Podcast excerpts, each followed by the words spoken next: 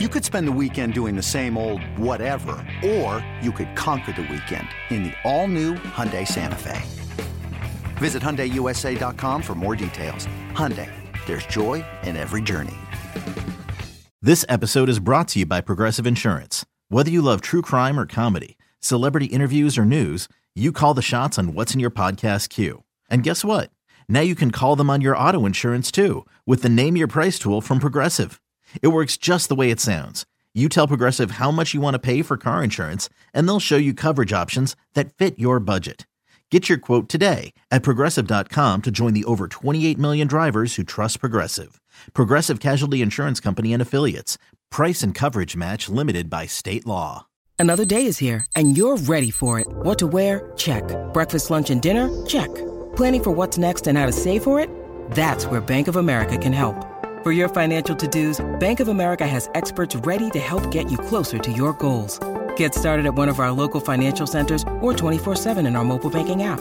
Find a location near you at bankofamerica.com slash talk to us. What would you like the power to do?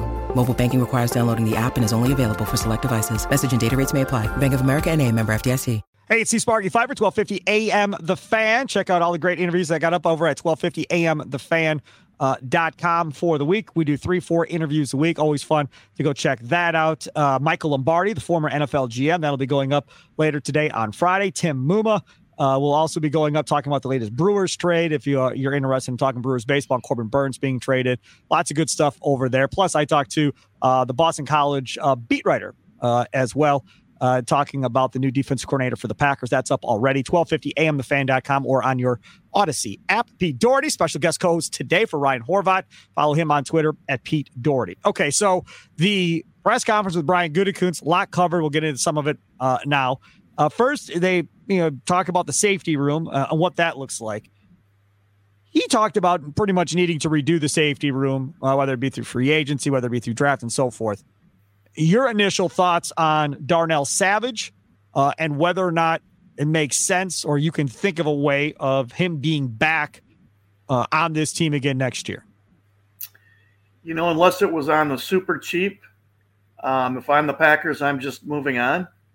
Um, I might sign, uh, I don't know, Jonathan Owens maybe, try to sign him again for real cheap as, you know, to be a, the third guy.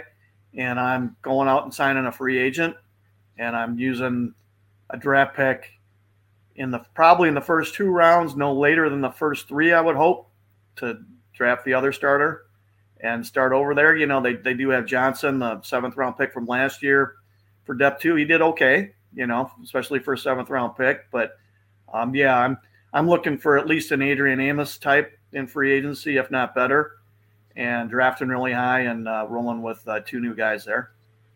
Yeah, you know, and I don't know what your feeling on this is. My feeling in the past has always been I'm not a big fan of drafting safeties early in the first round, right? I mean, yeah. yes, there are the exceptions, the Ed Reeds of the world, so forth, fine. Uh, but for the most part, you know, Ha, Clinton Dix, did that really work? I mean, I don't know if that really worked per se as, as far as first round value goes, type deal. Savage, did that really work? You might be able to make the argument that Clinton Dix was better than Savage even uh, at this point. Just don't know if I like going that route. I think I'm I'm more of the old school route because I'm old uh, about converting a corner to a safety position or drafting a safety later and, and trying to make it work. What are your feelings on using that that first round pick, let's say, on the safety on a safety position? When you need mealtime inspiration, it's worth shopping Kroger, where you'll find over 30,000 mouthwatering choices that excite your inner foodie. And no matter what tasty choice you make, you'll enjoy our everyday low prices, plus extra ways to save, like digital coupons worth over $600 each week. You can also save up to $1 off per gallon at the pump with fuel points. More savings and more inspiring flavors make shopping Kroger worth it every time. Kroger, fresh for everyone. Fuel restrictions apply. Yeah, I, am generally I, I, can't disagree with you at all. Uh, you know, like you said, there are exceptions. Um, there might be a guy who you have rated really high who still may, might be on the board who'd be worth it. But that this is one where you'd have I think that's a position where you have to be really careful about not letting need creep into your evaluation, even subconsciously.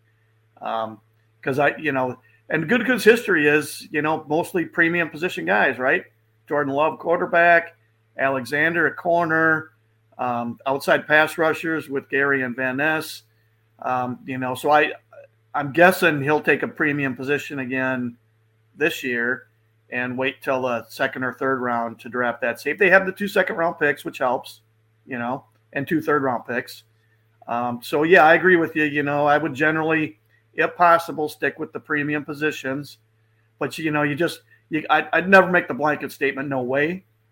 But you just got to be really careful. And I, am with you. I'd Jeff uh, definitely prefer not to draft a safety in the first round. I think if you look at the first round, there's a chance.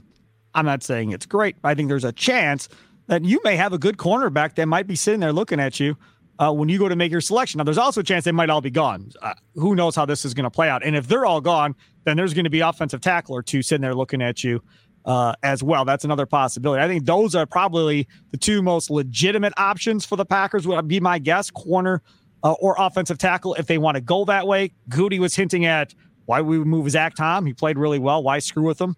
Uh, just leave him out there. Uh, so then you're talking about it's Rasheed Walker or whoever you draft maybe to replace Bakhtiari. Uh, your thoughts uh, on those two positions kind of going into this draft uh, as far as, you know, need most, I guess, going into this thing? Yeah, if I were to handicap, uh, you know, just guessing what positions are most likely, I think I'd go corner first, tackle second. Um, this might, you know, I, I, am not ruling out at all uh, edge rusher or pass rusher at any spot, you know, especially with this. It sounded like this guy's probably leans more towards the 4 3. Um, you know, Van Ness and Gary, both of those guys, either of them could play inside, especially Van Ness. You know, they could, especially on passing downs. Um, and Preston Smith, I'm assuming he'll be back, but you know, this very likely would be the last year. And pass rushers, I mean, you cannot have enough good pass rushers if you want to have good defense. If you want to play good defense, you need really, you know, really good pass rushers. Um, so I'm not ruling out, you know, a front any any anybody playing along the, the defensive front for the first round pick too. I'd be looking hard at those guys too. So handicap, and I'd probably go some kind of defensive front guy as as the third position, and then you never know with any of the others, but those would be the the, the most likely.